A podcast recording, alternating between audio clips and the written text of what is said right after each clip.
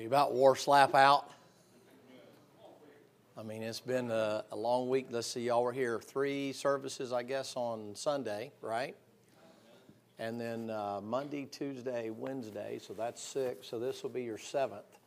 So we should be completed tonight. Rapture will happen right after the church service. You're in the right place for that to happen, and you'll be glad if the rapture happens tonight instead of where you might have been if it hadn't been for the Lord. But uh, it sure has been a blessing to be here again.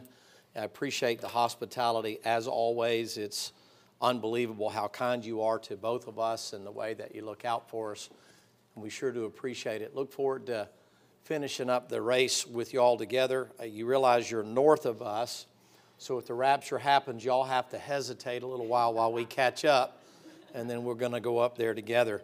I want to give you something tonight here that is a bit of a concern uh, that I have, and it's not to be, uh, uh, I don't know, depressing, but maybe uh, more along the lines like this week has been, a little bit just trying to encourage you, but also to give you a smidgen of a warning along the way. The last days, the days of Laodicea, becomes about the rights of the people. And all of those things can creep into our lives uh, unaware, unknowingly, because we're selfish by nature. And you get accustomed to routine. Brother Stoll's back there with a knife and a, a spoon and a napkin. I'm, I'm, I'm, I'm starting the service now, and you just got me completely off track. All right. Amen. Let's be dismissed. Brother Stoll said it's time for another cinnamon roll. But the thing that happens in the last days is, is unbeknownst to us, human nature kind of has a tendency to rise to the surface. And before you know it, your selfish nature begins to take over. And before long, you lose what is the epitome of Christianity, and that is Jesus first and others second and yourself last and it'll creep in into all episodes or all parts of your life. As you grow older, as you become a, a senior citizen, you have a propensity, a tendency to move back to infancy. Now, I don't mean any disrespect to folks that are a smidgen older than me, but I'm old enough now to recognize my own selfishness. As I begin to grow older, you begin to get more childish and you begin to get more selfish and you get more uh, cantankerous and you get more persnickety. And then before long, uh, instead of it being about other people, it becomes about you. I'll say amen if you don't want to say amen. But the thing that can happen to you is, is that can affect and infect a church and it can affect your life as a Christian. And then the second thing that can happen is the mundane, the routine duty of doing the same thing all the time can make you very, very weary. So he warns you in Galatians chapter number six. He says, Be not weary and well doing. Brother David, you pray, would you please, and ask the Lord to help us. Dear Father, once again, we're grateful to be in your house tonight. Looking forward to hearing the Word of God. Pray and fill your preacher tonight again. Use him, speak through him again. And may he be pleased with not only the preaching of the Word, but our reception of it tonight. May Jesus Christ get all the honor and glory deserved by our feeble effort as we do our best to be attentive to your Word. I pray in Jesus Christ's name. Amen. I wrote down some things in the margin. Thank you, Brother David. I wrote some things down in the margin of my Bible so that I would not forget them. I know exactly where I got them from, but one of the things that I put down here is don't ever allow yourself to get weary because of persecution.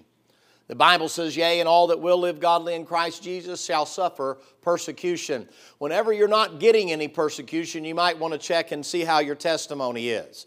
Persecution doesn't have to come because you're being a jerk. It doesn't have to come because you're being obnoxious or arrogant. I don't believe persecution can come because you're standing out there holding a, a, a picture of a fetus or doing something contrary to the government. Now, I know I'm going to run against the grain when I say this right here. I'm not talking about persecution for political reasons. I'm not talking about persecution because you don't like Democrats or you don't like Republicans or you don't like Tea Party or you don't like independents and you don't want to see the flag and this and that and the other. I'm not talking about that foolishness. All that stuff's carnal stuff. I don't care if you vote or don't vote, it doesn't matter to me. Really, I don't care. But I don't think it has a place in the church house. I'm looking for the King of Kings to come to take me out of here. I appreciate and I respect the military people that have fought and bled for this country to allow me the privilege of being able to gather on a Thursday night and have a church service. I can carry a Bible on a plane, I can carry a Bible in my car, I can carry a Bible in most of the places I have a chance to go. I can stand out on a street corner and I can preach. That has been at a high cost. The Constitution allows you to do that, but the Constitution doesn't trump the Bible. And one of the things that's happening nowadays is, is in our churches, we're getting persecuted because of political affiliations. And if you know anything about how the government is set up when it comes to you being able to take, uh, to be able to take that off your income taxes, you know, it's a strange thing to me. It's almost as if we think we're giving so much that that deduction that we get at the end of the year is worth really fighting for. I mean, you know, hey, I contributed however many dollars that you contributed this year, like it really moves the needle on the amount of income taxes you pay. But you know what I'm seeing people do? The government tells you now, if you're going to be able to deduct that, you're supposed to have separation between church and state. But you know what's starting to happen? You're starting to be more concerned about your personal rights than you are about what the Lord tells you to do. And that's to be concerned about souls going to hell and people not living right and people not doing right in the judgment seat of Christ. In other words, we be getting more interested in the, the clouds than we are in the clouds. And the way that you just responded to that, let me know that. You say, What? We're infatuated with it. We're just completely saturated with it. We're covered up because God's church is now being used to placate what we think is best for us. I know why you vote the way you vote because it's self serving. You think it'll give you a break on your taxes, or you think it'll give you whoever's in the office that'll kind of vote along the lines that you want to vote along the lines. I'm all for you believing in that stuff. I just don't believe it has a place in the church. I don't believe it has a place in a Christian's life when that trumps what God would have you to do. And I use that word intentionally. You say, what? Trumps. Where's all the preachers coming out now that were pushing you to make sure you voted for him like he was the second coming of Jesus Christ? And now you're finding out all the political dirty laundry that's out there. And where's all the preachers saying, you know what? I shouldn't have told you that. We should have stayed out of it. And y'all thought he was the guy. And so now you got some guy up there who just got out of the, the, the uh, memory care center or something like that. And he's up there running things. And you're thinking, what is that? Romans 13. That's God putting in what the nation deserves. That's what that is. That's representative of what God thinks about your nation. That's your attitude. So God says, I'm going to give you that. That's why he gave Israel Saul was because of them. Now, listen, I'm not trying to be hard on you. I'm simply saying, I'm not talking about persecution that comes because of stupidity. I don't believe in going and standing on a street corner and the police comes up and tells you you can't preach here, you got to go down the street and you plant your flag and die on that hill. I believe in street preaching. But I believe it can be done in such a fashion that it doesn't have to always be in opposition like you're getting persecuted for Christ. That's not persecuted for Christ, that's persecuted for stupidity. I don't believe in going to Walmart and sticking tracks in everybody's shoes over there. That's private property. Well, see, I got you. You, th- you don't get, listen, if a Muslim did that, you'd be mad about it. Or a Mormon did it or whatever. But because you're a Bible believer, you think it's okay to break the law, to break the rules. They pay thousands and thousands and millions of dollars, advertising dollars, to get people to come to their store, and then you stand there and accost them there. Can't you learn a better way, wise as serpents and harmless as doves? I'm trying to give you the right perspective on persecution. There's a lot of people saying nowadays they're being persecuted for Christ, they're being persecuted for being spiritual retards. That's what they're doing. You have to have some sense. Wise as serpents and harmless as doves. You'll get plenty of persecution if you just live for the Lord Jesus Christ. That's all you have to do. But you know what I do know? I do know this. I know that if you're going to live for the Lord Jesus Christ, persecution's going to come. It'll come from your family, it'll come from your friends, it'll cost you in your finances, and it may restrict your freedom. There's your four F's for your Sunday morning message if you want it. But the bottom line is, is persecution can wear you down. But persecution for the right reason is the right thing. Don't let it wear you down. Understand that's what's going to happen. Everybody is not thinking that you're the greatest thing since sliced bread, and so you preach something, and some people like it, and some people don't like it, and some people could care less. You'll generally find it's divided into thirds, just like that. In a church, there's people that'll back you no matter what you say or what you do. There's other people that could care less what you say or what you do. And there's a third that's going to always be contrary to whatever you say or what you do. you say, what does that do? Keeps you honest. That's how life is. You have to recognize some of the persecution that you get when you go to work is just because you're a Christian. You don't have to do anything or say anything. All you do is bow your head and say a blessing over your meal. Every now and then you might say, Well, praise the Lord, or thank you, Lord. I sure appreciate that, Lord. And it bothers people, it agitates them. So you know what they do? You got a big bullseye on your back and they can't wait to see you go down. Don't get worn out with that. That's part of the Christian life. Get accustomed to it, embrace it. Take the pain that comes with that and recognize it. Hey, I must be doing something or there wouldn't be opposition. Whenever you're living for the Lord Jesus Christ and there's no opposition, you better walk, eh, watch out. You're fixing to walk into a booby trap. You are about to get ambushed. You say, Why? Pathway to the Lord is lined with minefields. It gets better. Just hang on for a minute. Don't get weary when it comes to persecution and those kinds of things. Don't get weary because you don't have visible results. That's hard, isn't it? You witness and you witness and you witness and you witness, and all of a sudden you're not seeing any results coming in. And then you know what you begin to think to yourself? You begin to think to yourself, well, what's the point of doing this? I'm telling everybody nobody's getting saved, nobody's coming, the church isn't growing, but it's still right to do it. Listen, when you go out there and you plow a field and you turn the ground over and you put the seeds in the ground, you can go out there and look at it every day. You can stand there and look at it at night with a flashlight. That thing will lay fallow like that for a long time until one day a little bitty sprout comes up. But guess what? If you're looking for corn on the end of that little sprout until it gets about six feet up and tassels out at the top, you're going to wind up mowing that thing down because you're expecting something before it's time. You can throw some nitrogen on it and you can make the thing grow up really, really fast, but you know what will happen? It will wind up coming up there and the stalk won't support the ear when it comes out, and so it'll break the stalk off. Or when it does come out there, the corn, ear of corn will be so small and so bitter and so hard, you can't even make cow corn out of it. You say, What? You have to learn to wait on timing. I hate to tell you this, but the turkey don't get ready. You set it at 425 and you put 10 pounds of turkey in there and two hours per pound or however they do the thing and slather it with butter and get it all ready. And then you set it in there. It doesn't cook like a microwave. It takes time for it to bake, to roast, for it to turn golden brown or whatever to make the, the, the, uh, the uh, Publix commercial or the grocery store commercial about it. It takes a little bit of time. The biggest thing is, is don't get weary with speed learn it's more about accuracy. God does things slow. You ever notice the Lord in the Bible? The Lord's always walking, He's never in a hurry. I told you last year when I was here, I think it was March or so of last year, and Pete's out there on the ocean. The Bible says they're in a bad storm. The Lord's been watching them out there for a long period of time, and He's looking at them rowing against the wind, and He goes out there, and the Bible says two things that I find really odd. One, it says, and the Lord came walking on the water. Find me a place where the Lord's ever running. That'd be something for you to think about. The Lord ever running? You ever get in a mess and call down to the Lord and expect Him to show up right now? And He's walking? You know the second thing that's odd to me in that passage? Because he walks by and he says, Hey, it is I, be not afraid, be of good cheer. And he keeps walking like, I'm going to leave you alone, but one cried out. You know how that story goes. But, ladies and gentlemen, you have to recognize the Lord is interested in slow and steady that wins the race. You're the tortoise, you ain't the rabbit. And there's too much of this. We got to hurry, we got to hurry, we got to hurry. When you hurry is when you make mistakes. When you hurry is when you get ahead of God. They that wait upon the Lord shall mount up with wings of eagles. They shall run and not be where they shall walk and not be faint. What do you mean to wait on the Lord? That means don't get ahead of Him.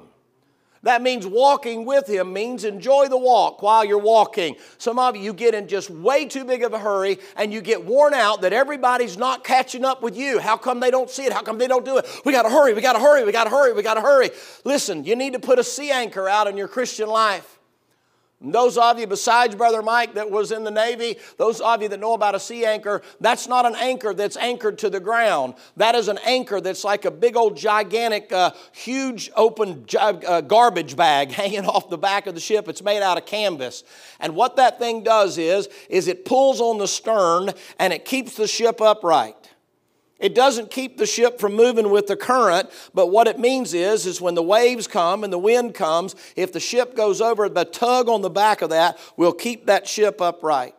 You know why a lot of Christians capsize nowadays? They cut the sea anchor off, and boy, it's Katie bar the door, and before long they get broadsided by a rogue wave, and they get blown under, and the next thing you know, the ship's tumbling over and tumbling over and tumbling over, and you say, yeah, but boy, they sure did run well for a while. He says in Hebrews chapter number 12, let us run the race with, you know the word? With what? You know what he's saying there? He's saying you better slow down. God's not in a hurry. What are you in such a hurry for? Say, well, preacher, I got to hurry up and get him in. I got to hurry up and get him in. I got to hurry up and get him in. I got to hurry up and get him in. I wish you'd be as concerned about somebody getting saved as you are about worrying about getting the crops in out of the field. Can't, don't get weary that it doesn't move at the pace you want it to move at. It moves at God's pace. If you move it at your pace, you know what'll happen? It'll collapse.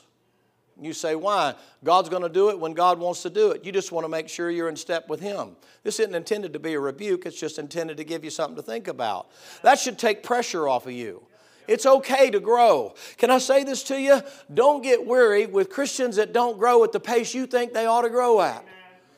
I mean, I've watched these little babies get hatched out. I've known some of these little ones around here, and they're grown up now. But you know the strange thing when that baby comes out? You can't say, You're ready for the first grade.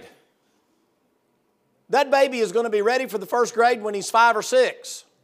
You can't speed that up.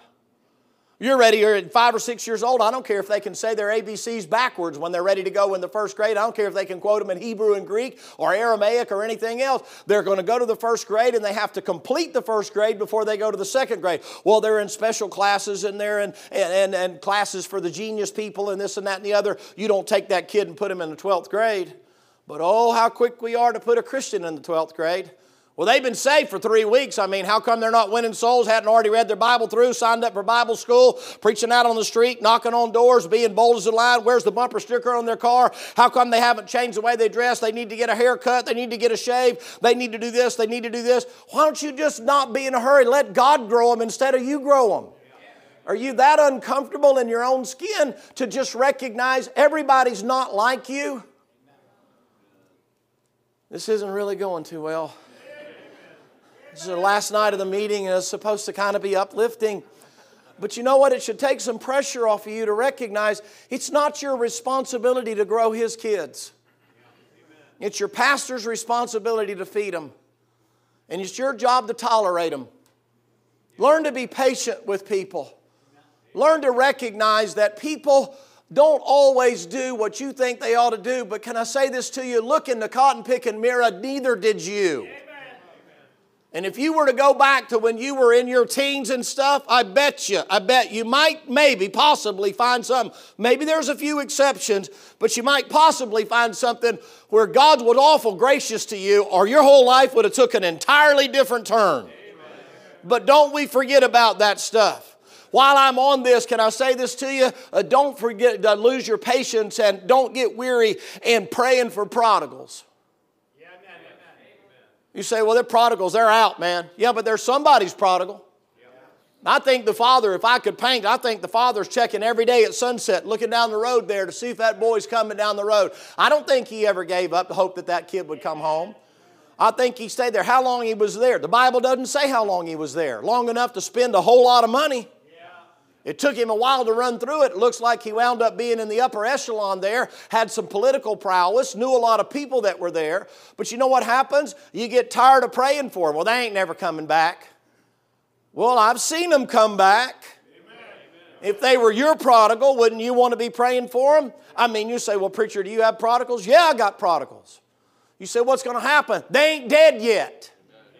Well, the preacher, they're pretty messed up. They're messed up like a soup sandwich. I mean, I think they've gone down as far as you. You know what? I'm amazed at Christian individuals that love the Lord and believe the book, how intolerant they are of people that would be just like them had it not been for the grace of God. And if it had not been for the grace of God, you'd be on the street working to be able to supply what you need to run something in your knee, in your arm, or you'd already be dead, or you'd be in a crack house somewhere tonight. You wouldn't be sitting in church. You have a prodigal in every one of us. We just know how to leave without leaving the Father's house. It's called the elder brother. Oh, I would never go there and I would never do this and I know, but you'll talk about everybody that's down there doing that as if, you know, well, I never did that. And then God help us, you know what? We had a prodigal come home one day to the church and they came back and they were a mess. And they wanted to get right and get things fixed up, and we made a big to do over it. We made a big deal. We were glad. We didn't have them get out and parade all the stuff they did and all the things they did wrong. We were just glad that they came back in, right? You know what one fellow said? Man, make you want to be a prodigal. You get greeted like that when you come back. Appreciate that, elder brother. Can I say don't get weary in praying for prodigals? Can I say don't get weary in praying for the backslidden? Can I say don't get weary and being patient or tolerating people? You say, why? Because until we get to heaven, we are all messed up. Amen. And guess what? You may have it all fixed today, but tomorrow's coming. Amen. You say, why do you tell me that? That'll keep you from getting your full head knocked off. You say, why? You don't know what might happen tomorrow where you wind up losing your mind, you lose your way, and you go off the deep end. Preacher, I just don't believe that would ever happen to me. Careful, pride goeth before a fall, and a haughty spirit before destruction. You think you got it all down pat? You know what you better say? But by the grace of God, there go I. Now, I'm not talking about running in that kind of, a, of an atmosphere and staying around it. I'm saying you should be cautious, you should be careful. You know what creates conflict in churches sometimes? It's a bunch of elder brothers who think they're better than the prodigals. But they're both the Father's children. And then before long, you know what begins? Listen, I'm for living right, I'm for doing right, I'm for acting right, I'm, I'm for all of those kinds of things. But I've been at this long enough to know that just ain't where people live all the time. And I have to tell you that what has done more damage than the prodigals in the churches that I've been around affiliated with are the elder brothers who think, oh, I would never do something like that. And their heart no longer breaks for people that are out there in the world because, you know, all their family is perfect little ducklings and everybody's doing the things they're supposed to do and those kind of things. You know what it does? It makes it an atmosphere, produces an atmosphere where the prodigals don't want to come home. I think every night, I think mama got up there and she made biscuits, probably made that boy's favorite meal at least once or twice a week and set a plate at that place. And the elder brother come in there, what's that for? Well, you know, that's for your brother in case he comes on. He ain't coming home. I don't know why you do that all the time, Mommy. Done made extra food and all that kind of stuff. And now we got to go put all that stuff up and we're going to eat leftovers. Why are you sitting there? Well, you know, we, we just hope and pray he comes home. Your daddy's up there, you know, been praying for him and hoping and praying he comes home. Well, he ain't coming home. I bet if I wasn't here, you wouldn't be setting a place for me. Sure, I would, son. I'd set a place for you. We'd miss you. Well, you don't have to worry about me. I'd never leave. No, you'd never leave, but you won't come in when the Father's happy. You stand right outside the door and say, Well, you ain't throwing a party for me. I ain't coming. Ladies and gentlemen, I'm telling you, the thing destroying our churches is not the rock and roll music, and it ain't the crack cocaine, and it's not the internet, and it's not Facebook, Snapchat, and all that, though that's a contributor. You know what's destroying it? It's that elder brother syndrome. It's the way we look down our noses at everybody that don't have everything just right. We've lost our patience with baby Christians. I've known baby Christians to be 60 and 70 years of age you say, why? They never grew up. Their growth is stunted. And the reason is, is a multiplicity of things. Some of them got saved late in life, and because they got saved late in life, they have a lot of things they have the difficulty overcoming that some of you have the benefit of growing up in church. You were raised in church, you were homeschooled, or you went to some Christian school. You had the benefit of being shielded from that. But folks, I hate to tell you this, our church is not for just for shielded people. It's for whosoever will. And you say, what does that include? Whosoever will. But you know what happens? We get tired of putting up with them, don't we? You say, why? They're a pain in the neck. But I look at myself and look, look at him. I'm hearing that boy sing whatever it takes for my will to break. I'm thinking, man, the Lord has got to be frustrated with me. I mean, I'm pretty high and tight for the most part. But you know why I am? You say it's because you're a good Christian. No, I like it that way. I don't like to live in filth. I don't have a wife that keeps a nasty house. We don't have liquor and alcohol in our house and cigarettes and cigars and marijuana and all that kind of. We don't have drugs and stuff like. You say, well, we like it that way. You say, well, it's a good Christian testimony. No, we like it that way. I was a policeman. I don't want to be around that stuff. I love the country that I live in. I got guns in my house. You say, why? Because I was a policeman and I don't want somebody coming in and doing something to her, taking what I got. It's not because of my testimony.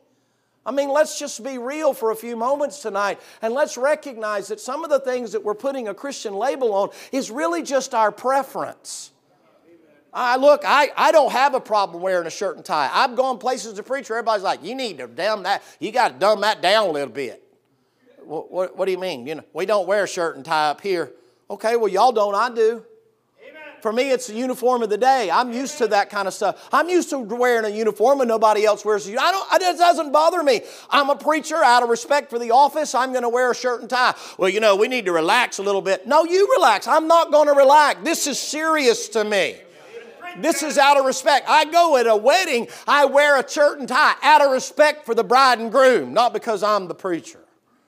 I go to a funeral, I wear a shirt and tie. You say, why? It ain't for the dead person, it's for respect for the family that remain. It's just a way of showing respect, it's a kindness. You know, you need to, you need to, you know, you need to notch it down a little bit. No, you know what? You don't need to have me in here because I ain't notching it down. There's too much of that. Relax. No, I ain't gonna relax because when I start slipping, you gonna start slipping. But you know what? A lot of the things that we do, ladies and gentlemen, that we're wore out with people about, are you getting the message? It's really our preference, it's not really Christianity. You can't find me verses to support everything you claim to have a verse to support. I didn't say it wasn't right. Everything you do doesn't have to have a scripture attached to it. But some things is just because it's a preference. I don't eat pigs very often. Do you know why? Because I'm a pork abstaining Jew and it's in the book of Leviticus. No, you know what? She found out that it has nitrates in it and it makes me crazy as a stinking sprayed roach. If I eat that within about 20 or 30 minutes, I'll break out with about 104, 105 uh, fever. I'll start hallucinating. You'll think I'm doing mushrooms or something. And she learned that unless it's organic and don't have certain nitrates in it, I can't enjoy the pleasures of bacon and ham. But if it don't have the stuff, I still make that. I don't have a scripture for that. I just don't eat it because it makes me sick. I can't turn that into something Christian. You know what you have to learn to do? Sometimes when you first get started, you have a whole bunch of convictions about a lot of things because you pick up what other people are doing and you wind up assuming their convictions for things because you just want to fit in because of peer pressure. It's not your convictions. It's no different than when I first became a policeman. They had the audacity to tell me everything to do and how to dress and how to do it. And you know what I had to do to fit in? What they told me to do. It doesn't mean it was spiritual, though. When I went to church, it's well, everybody dressed this way, everybody does this, we don't do this, we don't do that, we don't do this, we throw this out, we throw that out, we do this, we do that, and all that. Yeah, but what if I come to those convictions slowly? That way, when I have to go back over them, it doesn't hurt so bad when I got to eat the crow. Because I realized my motivation for doing them was just to please people. So, well, preacher, yeah, but don't you get frustrated when people don't have the convictions you got? I mean, don't you want them to hurry up and get there in 15 minutes and it took you 15 years? You want to have revival? You know what people have to learn to do? Listen, the Lord Jesus Christ, when He saved you, He didn't take away your free will. Brother Mike, glad the night's the last night. He's like, well, I thought it was going to be like a shouting out message. I have one of those up there. You know, the Lord Jesus Christ is coming and this and that and the other, and pack your bags. We're about to get out of here. And the Lord Himself in 1 Thessalonians 4 and 1 Corinthians 15, and Romans chapter number 14, 1 Corinthians 3, 2 Corinthians 5. I can preach the whole thing without even having to go up there to my notes about the second coming, the rapture of Jesus, the saints, and so on and so forth, and the judgment seat of Christ. But all of a sudden, the Lord's over here said, No, you know, know what? I think the people are weary and well doing. Thessalonians, Second Thessalonians says, "Be not weary in well doing." That's not being worn out. That's not being exhausted. It means don't get tired of doing the right thing, but for the right reason.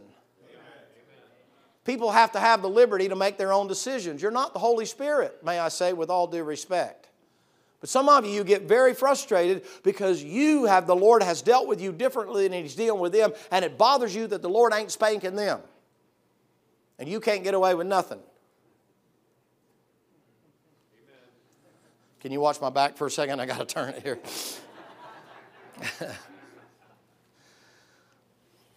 Don't get weary when it comes to witnessing to other people. Preacher, I'm witnessing to people, I'm passing out tracts, I'm not seeing anybody get saved. There's a boy back home, we got a phone call about, what, two hours ago maybe? He's Patriot's dad, or used to be. He's retired now from the sheriff's office, a canine officer. He had a guy that worked with him, was a special operator over in Iraq, and the real, the real deal. I mean, the real, the real deal. I'll leave it at that. And uh, he came to the sheriff's office and worked for the sheriff's office. And he worked in the canine unit and so on and so forth. And his life is a wreck and a shambles, and it's a mess, and things haven't been going right. And he called this boy that goes to my church, been going there for years. He just retired a couple of weeks ago. And he called him up. He says, Sarge, he says, man, I need God. I, I need God. And he said, I've been telling you for years, man, your problem is, is you need to trust Jesus Christ. And then he led him to the Lord over the telephone. I mean, you talk about hard as nails and really seen some stuff and then broken down and all of a sudden and then he calls me and he runs over everything that he did he said now preacher did i leave anything else? I really want to make sure that he got in. I did this i did this i did this i did this and all that. I said you got it all man. Praise the lord. They're up there shouting it out in glory. He said you know what he said? He said i sure am glad i didn't give up on him don't get tired of witnessing for the lord. It's not listen it's about witnessing. It's not about how many get in the boat. It's about keeping the lure in the water my papa used to say to me when we'd go fishing two things very important. Number one, he said, fish don't live in trees.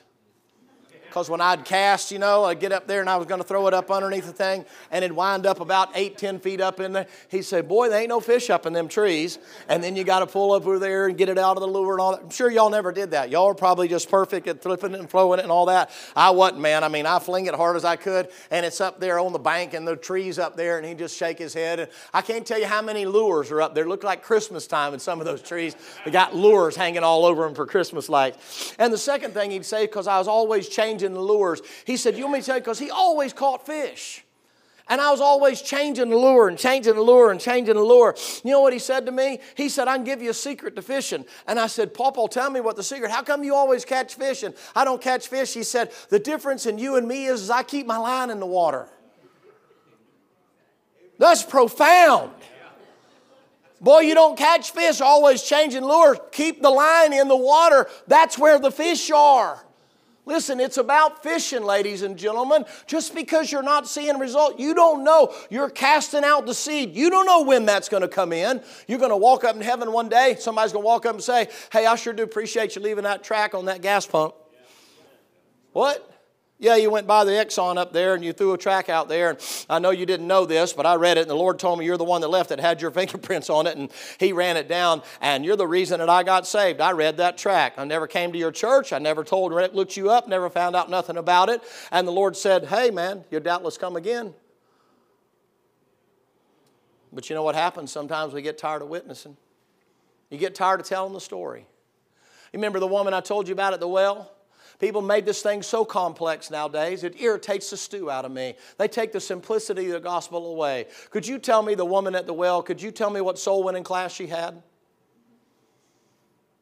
Could you tell me what uh, personal skills class she had? Could you tell me the Romans road? She didn't even have a Bible.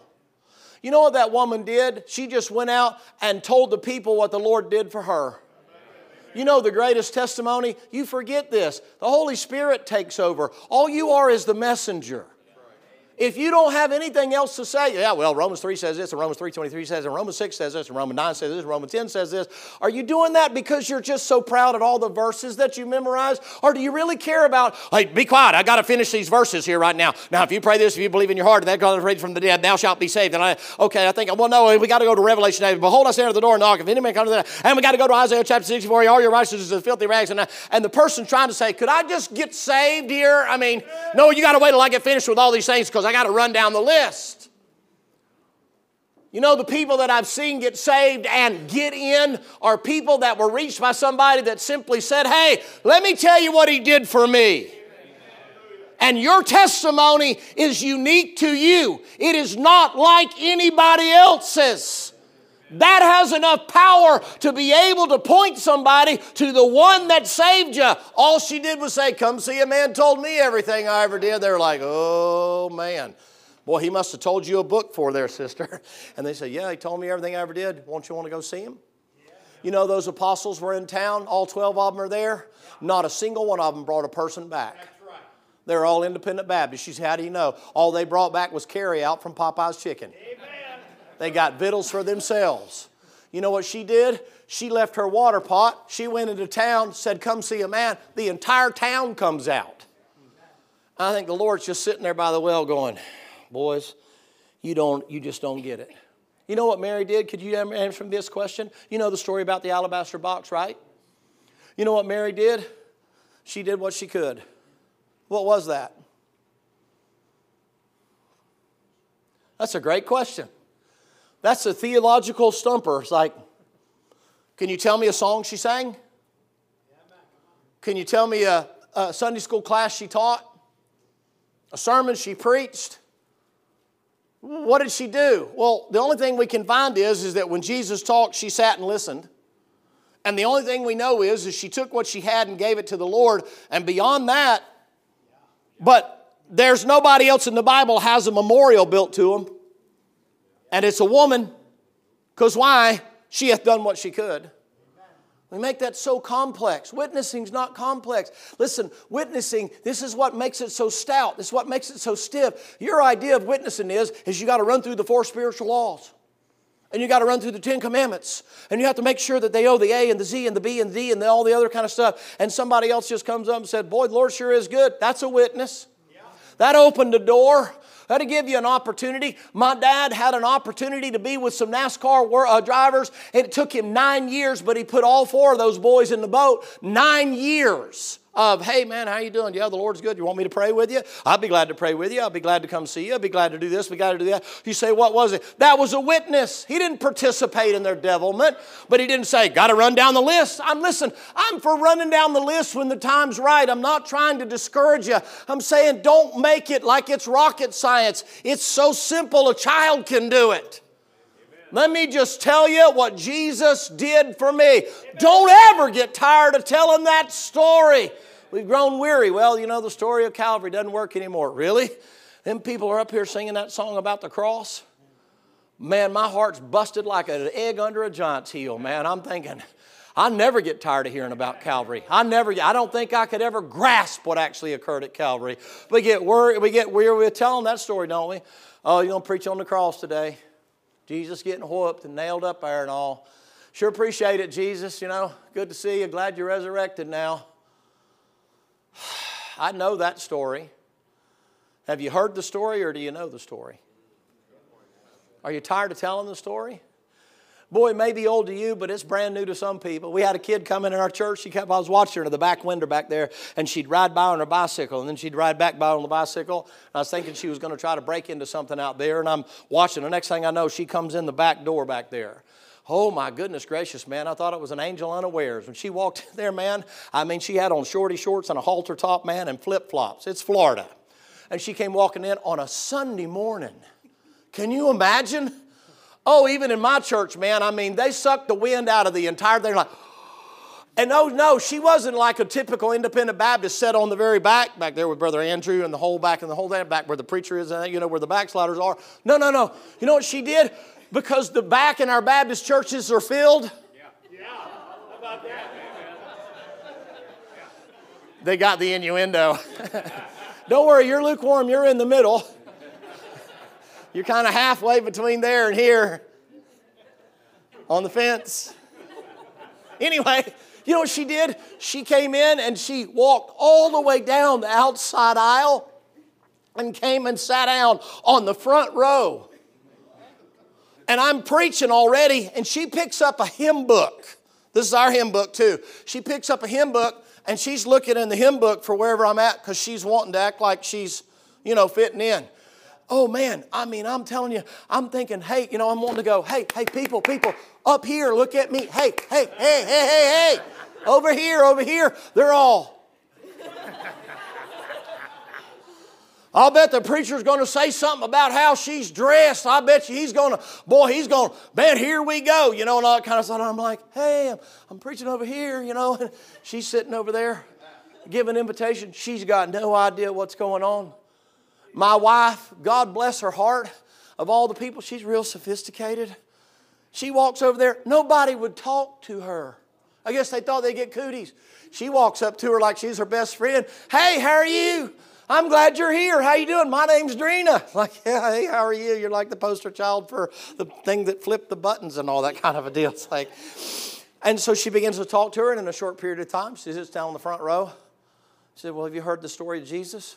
No. Would you like to hear the story of Jesus?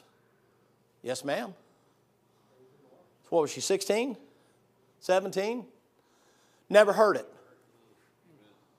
A period of time, she goes over there, and you say, What happened? She asked the Lord to save her. You say, Where's she now? I got no idea. I don't know if she wasn't an angel unaware, because I guarantee you there were some people had their nose out of joint. How could you dare let her come in here looking that way? Stop by the bin on the way in the church and get a blanket to cover up with. She needed Jesus. Never get tired of telling the story. I don't know what happened to her. Some people get saved, they never become a church member, but they're still saved. Do you ever get tired of that? Do you ever get worn out? Do you ever get weary telling the same story? Well, preacher, I've told it and told it and told it. Yeah, but that story should never get old to you. Let me ask you a question Have you ever gotten tired or worn out in the way? You get tired of living the right way? Numbers chapter oh, 21, you know what the Bible says about the children of Israel? It'll be in Numbers 21 on the left hand page there. You know what he says over there? He said that they were weary in the way. I'm just tired of church. I'm just tired of doing right. I know, I know it's right, but the Lord says, I'm the way, the truth, and life. No man comes to the Father but by me. You ever get tired of the way? You ever get tired of just doing right? Decide to put it down for a while, go back to the old life, pick up the old stuff, kind of walk that carnal line back to where you used to come from. Let your mind run back to when you used to just be an old, dirty, rotten sinner. Enjoy the pleasures of carnality for a while. You ever get tired of just, no, don't do this, and no, don't do that, and you got to learn to do this? You ever get tired of that? You ever get tired of the way? You know what it can do? It can be wearisome to you. You say, why? Because there's not always a lot of rewards for being on the right path. It's still the right path. And then a preacher gets up and he preaches to you about doing right and living right and those kinds of things. And it's like, I'm tired of hearing those sermons. There's always something wrong with me. Guess what? There will be until you're in the box or until the rapture. But you ever get tired of that? You ever get tired of being told you're wrong? You ever get tired of the way? You know, there's only one way that you could ever find out that you're not wrong. You're either dead or in heaven. Otherwise, there's always room for improvement. Now, our problem, ladies and gentlemen, is, is we get tired of constantly being corrected because we're so much better than other people. We're so much better than the charismatics, aren't we? Come on, I'm not setting you up. You are better, aren't you? I mean, the way you talk about them, you must be better than them. Right? They're imbeciles. They're idiots. They're fools. They need a bridle for the tongue that they have. They don't rightly divide. They are soaking people in 40 weight motor oil, jumping around on the floor like they're having some kind of epileptic seizure. I mean, they're idiots, aren't they? Come on. I mean, that, I mean, aren't we so much better than them? So much better than them wafer eating, hooch drinking Catholics, aren't we? Aren't we better than them? I mean, them poor old demented people, I mean, do all that crazy stuff and Hail Mary full of grapes and walk around on rice and act all kind. Aren't we, we're just, we're so much better than they are. Aren't we really? And they're going to hell and you're going to heaven. You're so much better than the Church of Christ because we know where baptism fits. We don't believe it saves you. It's a testimony of a good conscience toward the Lord. Shows our faith in something that's already been done inside. We're an outward testimony. We're so much better than the morons. You know the morons, don't you? They live out in Utah. They got secret underwear. They got baptizing people that are dead, for the dead.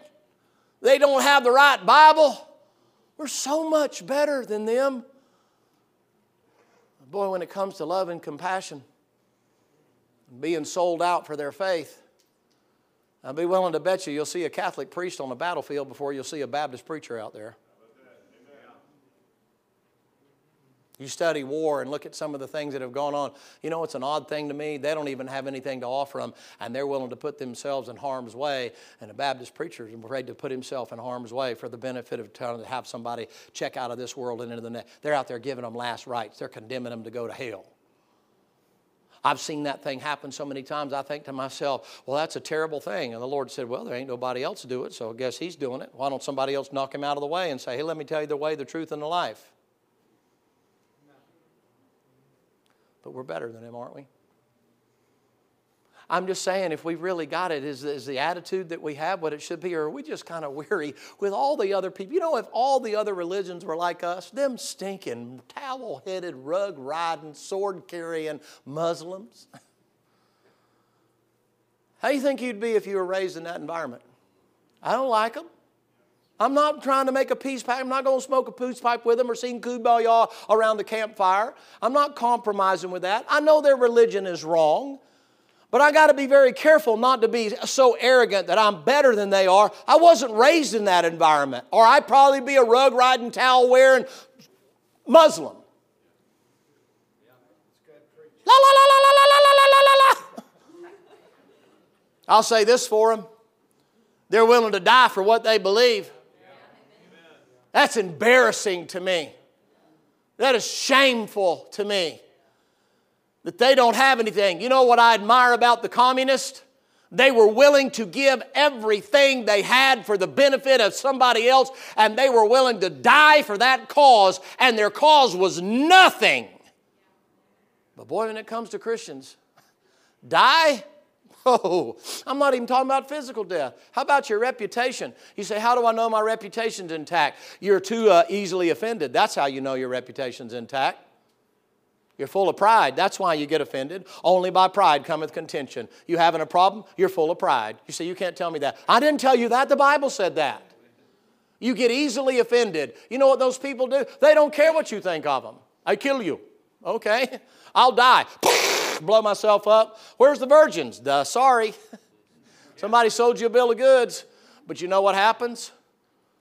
They're willing to die for their cause. You can't even get people to give up soccer and baseball and football and things on Sunday anymore. You can't get people to commit to the Lord till their comforts are taken care of. It's not time to pray yet. Some of you kind of, you say, what is it? I think we've grown weary at the message. I think we've grown weary of the way. I think we're getting tired of telling people our way is the right way. You say, what? It's a tired of uh, suffering. Brings me to my next point. All right, don't get weary of uh, suffering for the cause of Christ not persecution. I'm talking about suffering tragedy and trial. I'm talking about going through tribulation. Paul said, We with much tribulation enter into the kingdom. Not talking about going through the tribulation. These fools telling you the church is going to go through the tribulation because they ain't got anything better to do than to do that. You know what that is? That's a lazy individual who's not living for Jesus Christ. All they're trying to do is make some theological mark and get everybody to waste their time reading their papers on what all's going to happen and all that. Hey, why don't you just reach people and let the Lord take care of that? You know what that is? That's a, that's a duck behind scholarship to keep you from getting out there and doing what you ought to be doing. What should you be doing? Putting out living for the Lord doing something for Him. Are we everybody okay? I'm almost done. We're tired. I'm so tired of hearing that. I'm just tired. I talked to a guy yesterday, a preacher. I just be honest with you. I'm just tired. You know, I can't tell you what part of the country he's from, but he's tired. He ain't tired. He's tired. I said, You're tired? He said, I am. I started to say, Is there RE in the beginning of that?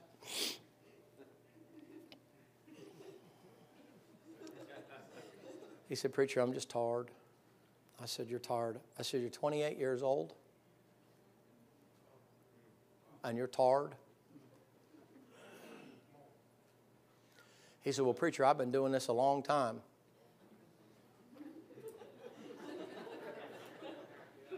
Y'all are getting it. I said, How long you been there where you're at? He said, I've been here four long years. I said, I can see why you're tired. He said, There just ain't nothing going on. It just ain't happening.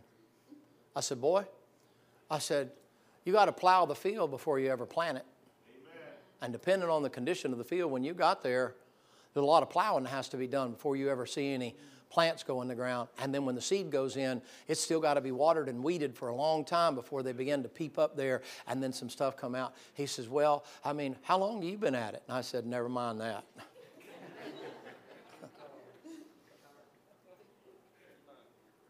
but I thought to myself, that's Christians today. I'm just tired.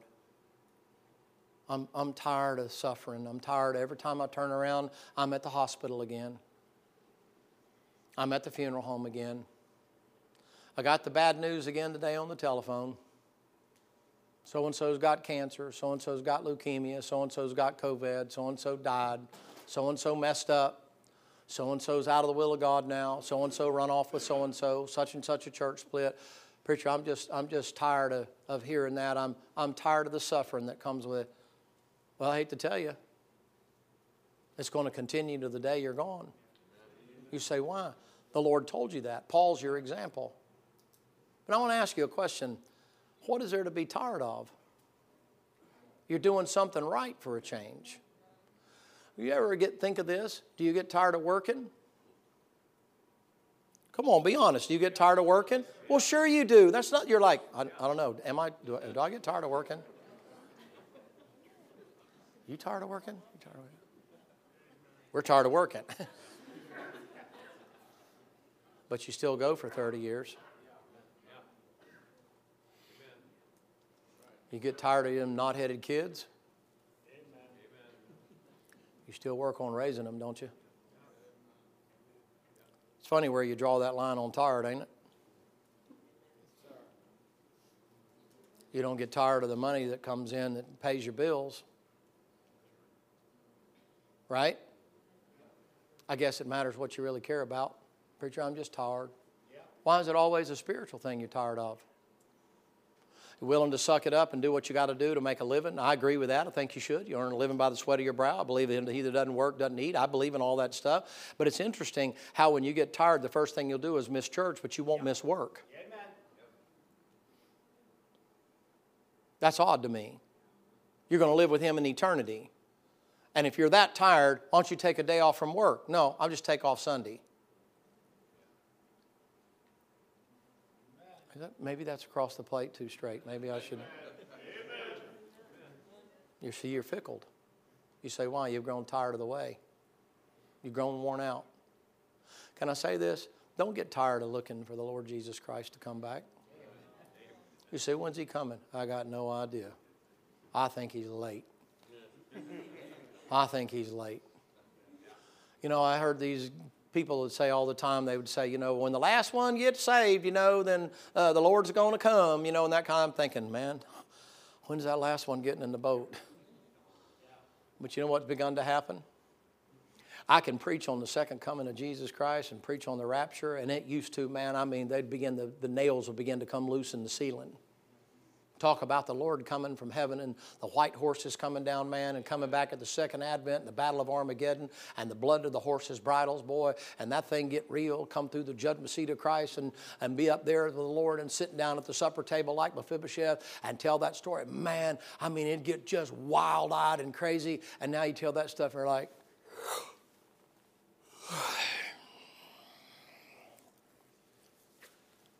yeah, I know he said he's coming, but he ain't been here on my day, so I just figure he ain't coming. Well, he's coming one day. But you know what I've learned? I've learned this. And Titus, you know what he says? He said, He that haveth this hope in him purifieth himself. I know why people don't want to look for the rapture anymore. You don't want to be pure. You don't want to live your life, ma'am or sir, so that if the Lord were to come back tonight, you'd be ready to meet him. Your hand's in the cookie jar and you don't want mama to come back and catch you. That's independent, fundamental, King James only Bible believers that are ripping up churches and tearing up families, and they don't care if the devil uses their body or their tongue to do it. They could care less. You say, why? They're forgetting the Lord's coming one day, and He's going to set the account straight. And you may win the battle down here right now, and the Lord's going to call you at the judgment seat of Christ and say, hey, come here, sister. Come here, brother. Come here, preacher. Come here, pastor. Come here, deacon. Come here, trustee. Come here, church member. It's reckoning day. Oh, I'm for the Lord coming back, but I know why people don't like to hear it anymore. Our world has slipped into the darkness and the depths of sin and depravity, and it's now crawling through and creeping through the churches like an inkwell. Boy, has gone out like an octopus, has just sent out that old black ink and stuff, and it's just creeping through the churches, and people now are just as dead to the coming of Jesus Christ as if we didn't even believe it and they're all hung up in this. We're going to go through the tribulation. We're going to go through the tribulation. Get your guns ready and get your money ready. We're going to go through the tribulation. Get against the government. Don't vote for so and so. Get for such and such. I mean, such carnal living and stuff like that. Hey, the Lord told you you're not going to go through the tribulation. But can I say this to you?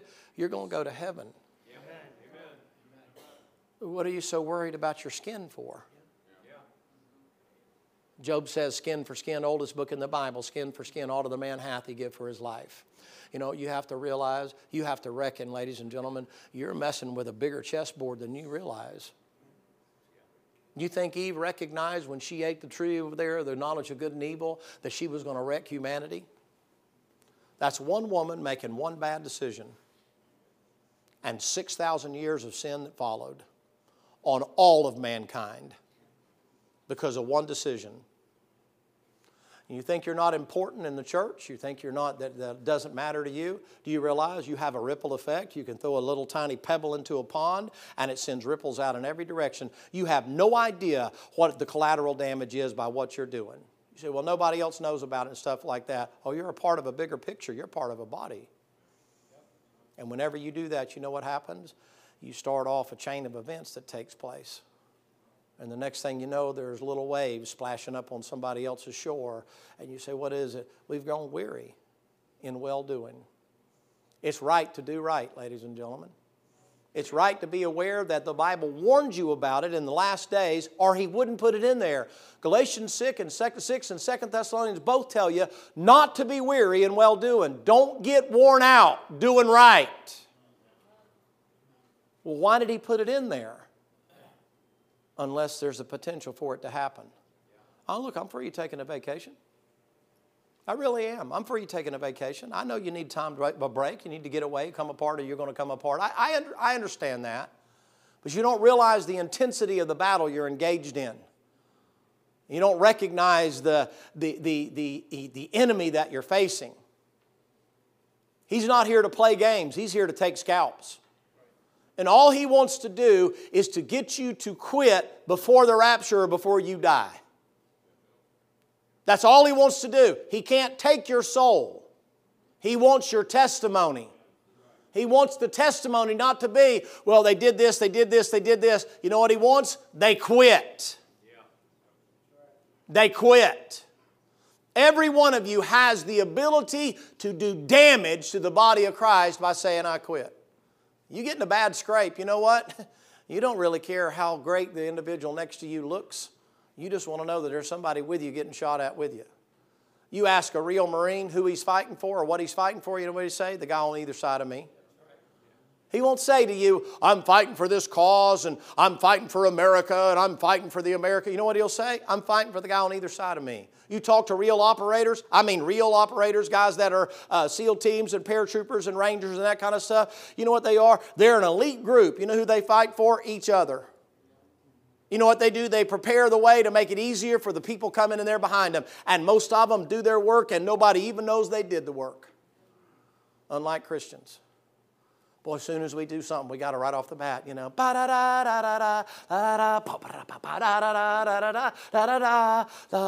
Look what they did. We hope they do it again. It's the first time in 30 years they've done anything.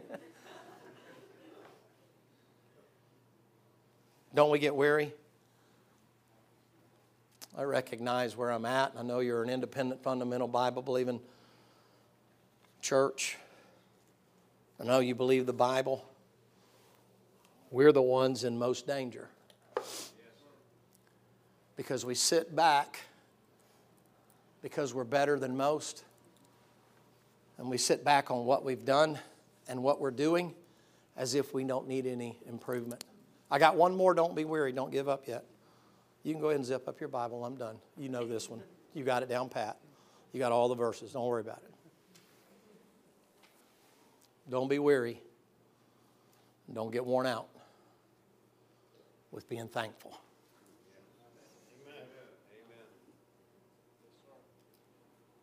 When you lose the ability to show gratitude to others as well as for what God's done to you, you are on the fast track to literally, before you could even recognize it, be an apostate. Bob Jones Sr. said years ago, I listened to these old men. Bob Jones Sr. said something that's timeless. You know what he said? The first step to apostasy is a lack of gratitude. When's the last time that you just paused and just reviewed your life, as bad as it might be? Can you find anything in there where God did something for you that was supernatural in nature? Besides just your salvation, that's supernatural in and of itself. My salvation and his salvation are different in the sense that I got saved when I was seven.